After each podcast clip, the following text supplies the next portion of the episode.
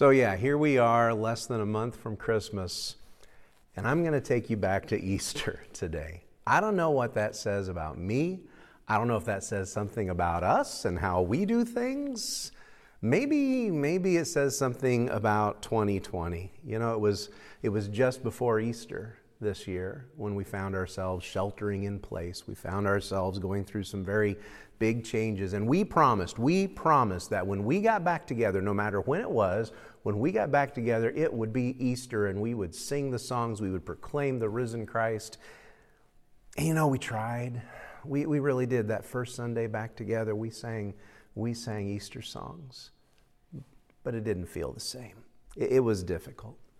And in so many ways, this year has been a year that is, has been out of order and it has left us confused. It has left us sad. It has left us searching.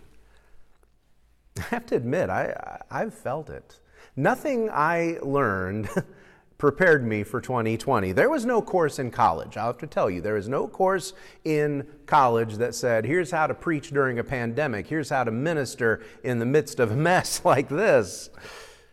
I think about the churches that I know of that for years, for years planned for this year to be their 2020 vision. That was their slogan, that was their force, that was what they were going to focus on 2020 vision. And then 2020 actually hit. I don't know if it's hilarious or sad, but it's a reminder of how little you and I actually know and how little control we have over our world. And that thought can be humbling and that thought can be terrifying.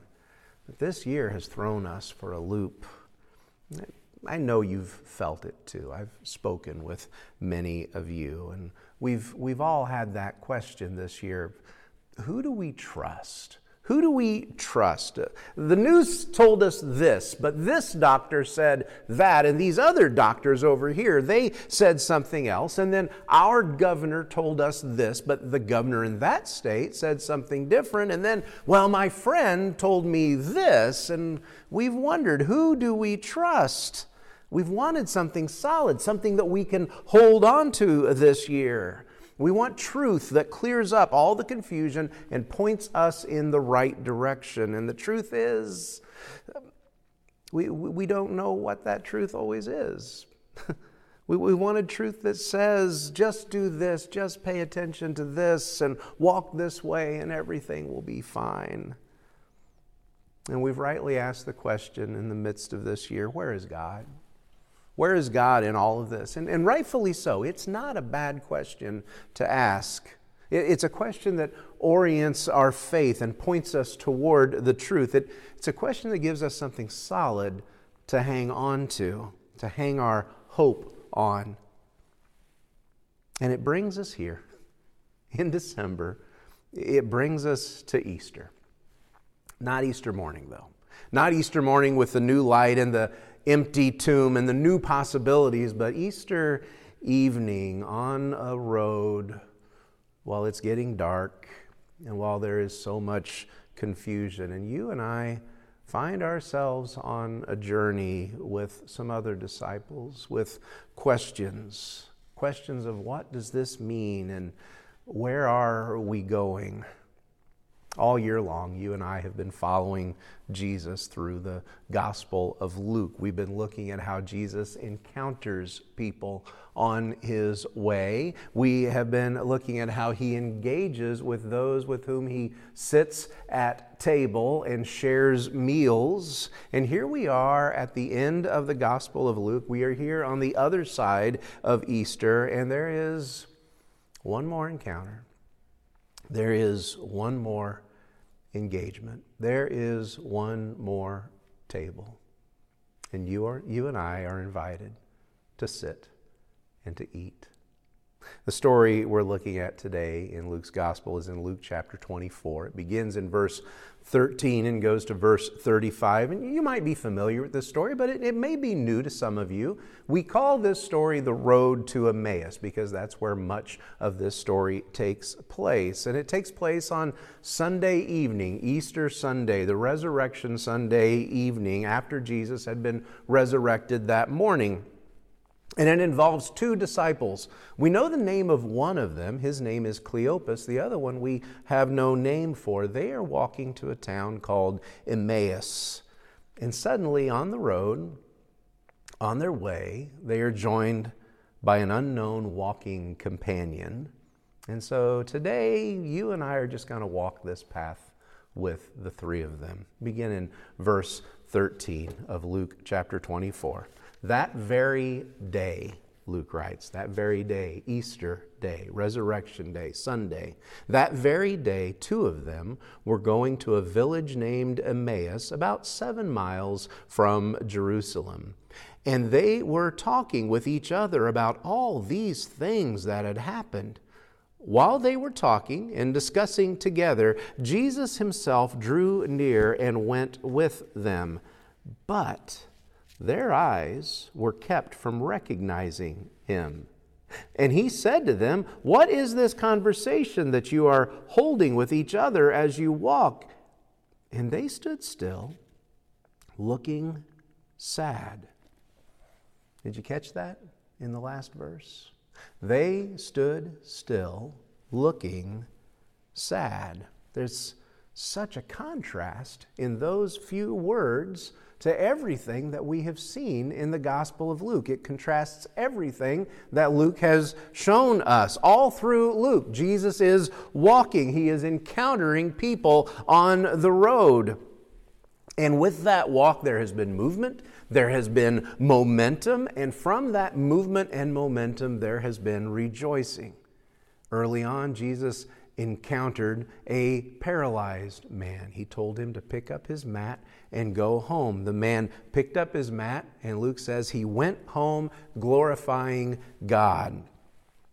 Jesus encountered a demon possessed man by the, by the sea. The, the man is, is freed from this legion of demons that are within him, and he went away proclaiming how much Jesus had done for him.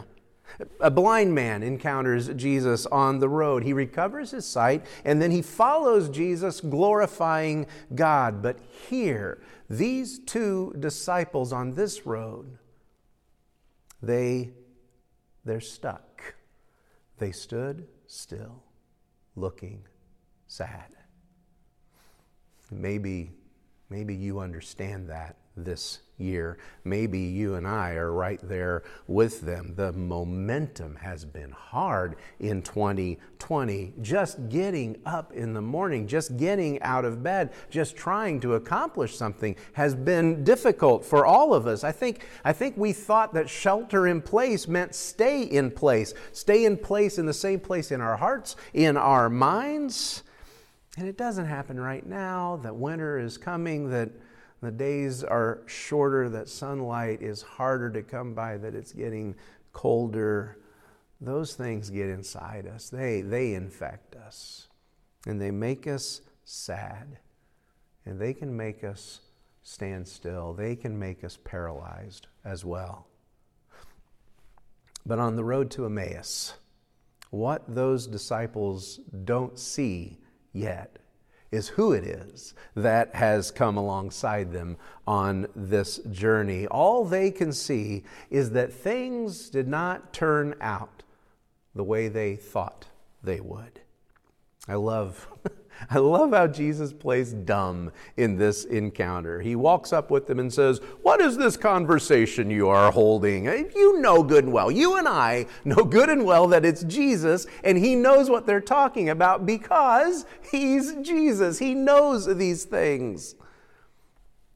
Think about those times when Jesus seems very silent in the midst of our sadness when we would love to hear his voice and we would love to hear that everything is going to be okay. I think of those times when, in his silence, in our sadness, those are opportunities for us to look within ourselves and ask ourselves are we seeing things clearly? Are we seeing things from his perspective? Or are the things that are so in front of us obscuring our vision of him? Are they obscuring our faith? The story continues in verse 18. Then one of them, named Cleopas, answered him. He answered Jesus, Are you the only visitor to Jerusalem who does not know the things that have happened there in these days?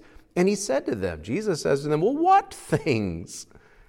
And they said to him, Concerning Jesus of Nazareth, a, man who was a prophet, mighty in deed and in word before God and all the people, and how our chief priests and rulers delivered him up to be condemned to death and crucified him. Now, everything they've just said is true. Everything they've just said are the facts, the facts that happened in Jerusalem. Jesus was a prophet. His words impacted them. His words impacted the chief priests and the rulers, and it impacted them to conspire to have him arrested, to have him condemned, to have him crucified. If, if you had watched the news reports in Jerusalem that weekend, that is exactly what you would have heard. Local rabble rouser is finally put down. And those were the physical truths. Those were the truths that everybody could see. Jesus had been crucified. Now, where, where do you go when your physical reality does not line up with the hope that you have? Where do you go when your world crashes in and you face disappointment and you face discouragement? Where do you go when that one who promised to always be there walks out? Where do you go when the doctor's report is not what you had hoped for, which is not what you had wanted to hear? What happens when reality and your hope clash together? Which one do you hold on to? What wins out? Is it your plans or is it your hope? We continue on in the story. Verse 21 Cleopas says, But we had hoped. We had hoped that he was the one to redeem Israel. Yes, and besides all this, it is now the third day since these things happened. Moreover, some women in our company amazed us. They were at the tomb early in the morning, and when they did not find his body, they came back saying that they had seen visions of angels who said he was alive. Some of those who were with us went to the tomb and found it just as the women had said, but him, Jesus, they did not see. I want you to hear what they said. We had hoped. We had hoped.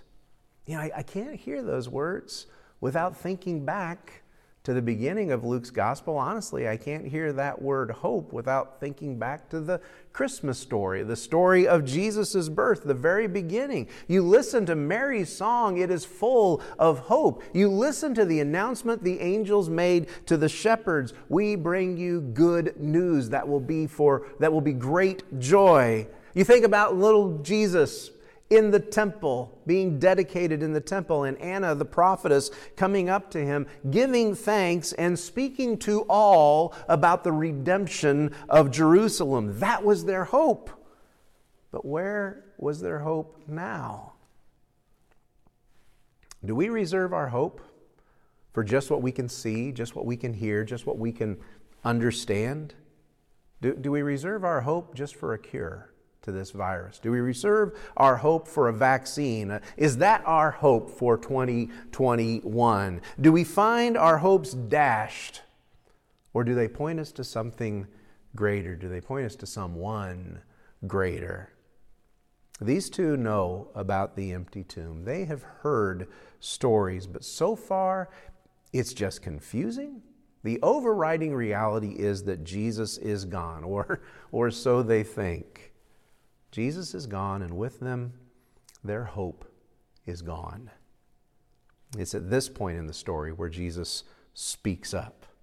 And what he shows these two on the road to Emmaus is exactly what he longs for you and me to see that our hope is very much alive. Continuing on in verse 25, Jesus said to them, Oh, foolish ones and slow of heart to believe all that the prophets have spoken. Was it not necessary that the Christ should suffer these things and enter into his glory? And beginning with Moses and all the prophets, He interpreted to them in all the scriptures the things concerning himself. What does Jesus reveal to them? You know, the easier question is what he doesn't reveal to them. He doesn't reveal the answers. He doesn't reveal the reasons. He doesn't tell them why they're hurting. He doesn't tell us why COVID 19. He, he doesn't tell us why we've lost so many good friends this year, why we lost Ed Ray, why we lost Ed Nichols, why we lost Viva, why we lost Don Lucas, why we lost Jim Webb. He doesn't tell us why this awful year. What he reveals to them is what he continues to reveal to you and me. He reveals himself. I want you to hear it again. You need to get this. You need to hear this. Verse 27, he says, And beginning with Moses and all the prophets, he interpreted to them in all of the scriptures the things concerning himself. What do the scriptures tell us? They tell us about himself. The scriptures tell us about Jesus. So far this year, I have heard preachers promise you and me uh, that the scriptures tell us about COVID 19. I have heard preachers tell us that the scriptures give us the answer to who wins the election. I have heard pre- preachers say that scriptures tell us about racial unrest in our country today. And I've even heard preachers tell us the identity of the Antichrist are revealed in the scriptures here. But listen, listen to Jesus. He opens the Bible to them and he shows them it's all, all about him. Everything from the beginning points to him. Jesus does that for them. Would, would we let him do that for us? I think one of the saddest realities in the Bible is that we don't know what he said. I mean, wouldn't you have loved to have been in on that Bible study? A Bible study led by Jesus himself, a Bible study where he opens the Bible and beginning with Genesis, he shows how it all points to him. I want to know what he said. But while I don't know exactly what he said, I do know this as a preacher. I don't dare, I don't dare point you to anyone or anything else in this book but Jesus. If I open my Bible and try to point you to anyone but Jesus, I have missed the point. Because the fact is, God's plan points you to Jesus. This is a lesson that we desperately need to remember this year. Our world is pointing us in so many different directions. There is so much conflict because people are pointing in all these different directions. And they're pointing to despair. They're pointing to things getting worse. They're pointing fingers looking for blame. Who's responsible and where do we find the answers? Where do we find any hope? And we look at Jesus on the road to Emmaus and he takes the Bible, he takes our Bible, our precious, our sacred, our beloved Bibles, and he points to himself. God's plan points you to Jesus. That's, that's not enough. Maybe that's what you're thinking. Well, that's not enough. We need more. And, and, and, you're frustrated because that's all there is. We, we, so we search. We search for answers, but to our amazement, as we look even closer, Jesus doesn't just point us to himself, he also draws us to himself. Look on in the story in verse 28. So they drew near a village to which they were going. And he, that is Jesus, he acted as if he were going farther. But they urged him strongly, saying, Stay with us, for it is toward evening, and the day is now far spent. So he went in to stay with them. I love this part of the story. Jesus pretends that he's going to be going on further down the road. Well, have a good time. It was nice to meet you. Enjoy your stay. And they're like, no, no, no, it's not enough. You, you've got to stay with us. You've got to tell us more. You've got to show us more. And that's where it happens. Or should I say, here is where it happens. It happens at the table when he was at table with them. He took the bread and blessed and broke it and gave it to them. And their eyes were opened, and they recognized him, and he vanished from their sight. And they said to each other, Did not our hearts burn within us while he talked to us on the road, while he opened to us the scriptures?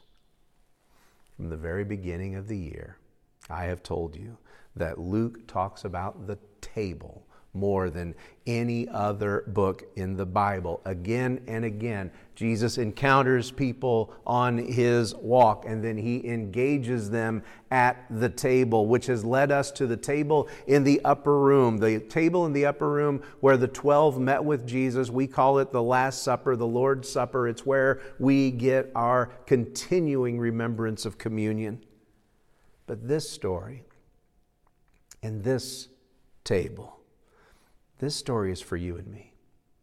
This story is for every unnamed disciple out there who wasn't in that upper room, for everyone who wonders, what about me? What about my pain? What about my questions? What about my hope? There's a table for us. There's a table for you. We, we need this table. We need this table so desperately this year. This year has left us confused. So many questions, so much turmoil, and for many of us, just too much heartbreak this year. In our search for answers to all of our whys, let's not miss what Jesus shows us here. Let's not miss the who it's no matter the what pain, no matter what problem, no matter what pandemic, Jesus continues to point us to himself. And when we wonder what God's plan is, we look, and there at the center of it is Jesus.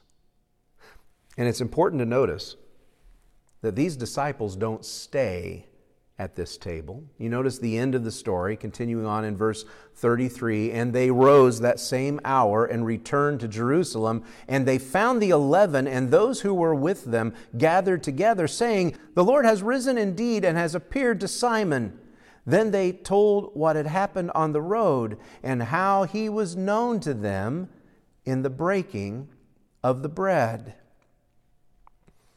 They don't stay at the table they go and they tell what happened and how they met Jesus. And did you catch it? How he was known to them through the breaking of the bread.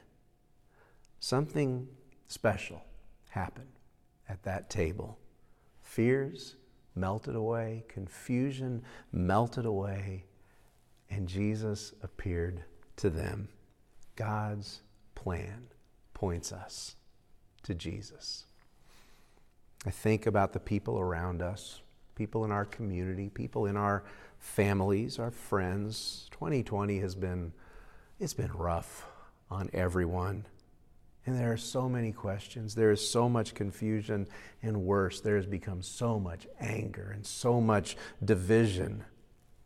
What would happen if we, after coming to the table. What would happen if we, after coming to the table, we went out and we didn't just tell people about Jesus, we showed them Jesus.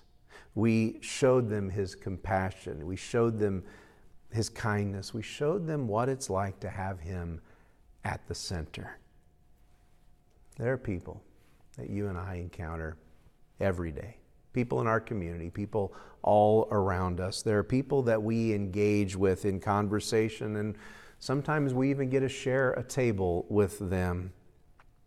May the time that we've spent here, may the time that we've spent here with Jesus not only change us, but may it direct us.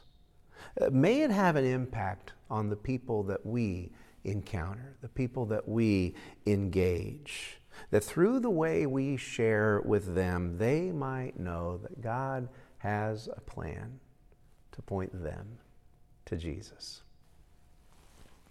He was revealed to them through the breaking of the bread.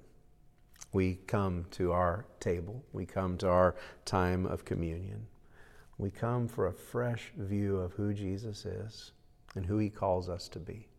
And I pray this morning that your time in communion, that in your time in communion you see Jesus anew, that you place him at the center of your being, at the center of your hope, and that you recognize that plan that God has for you, for all of us. And you hold Jesus there. Let's take a moment and pray. Father, we thank you for this long walk through the, through the, through the Gospel of Luke. We thank you for what we have seen. We thank you for what we have encountered and the way we have engaged. And we thank you that time after time we've come to your table and your Son has been revealed to us. We ask that you reveal him to us again today in a special way. And I ask that as we leave the table, as we go, that we will tell others, that we will show others his love, his mercy, and the hope that he has for all of us. It's in Jesus' name we pray. Amen. I'm so glad we get to share the Gospel of Luke together. I'm so glad we've gotten to share this time together. Thank you for joining us today. God bless. Go in peace.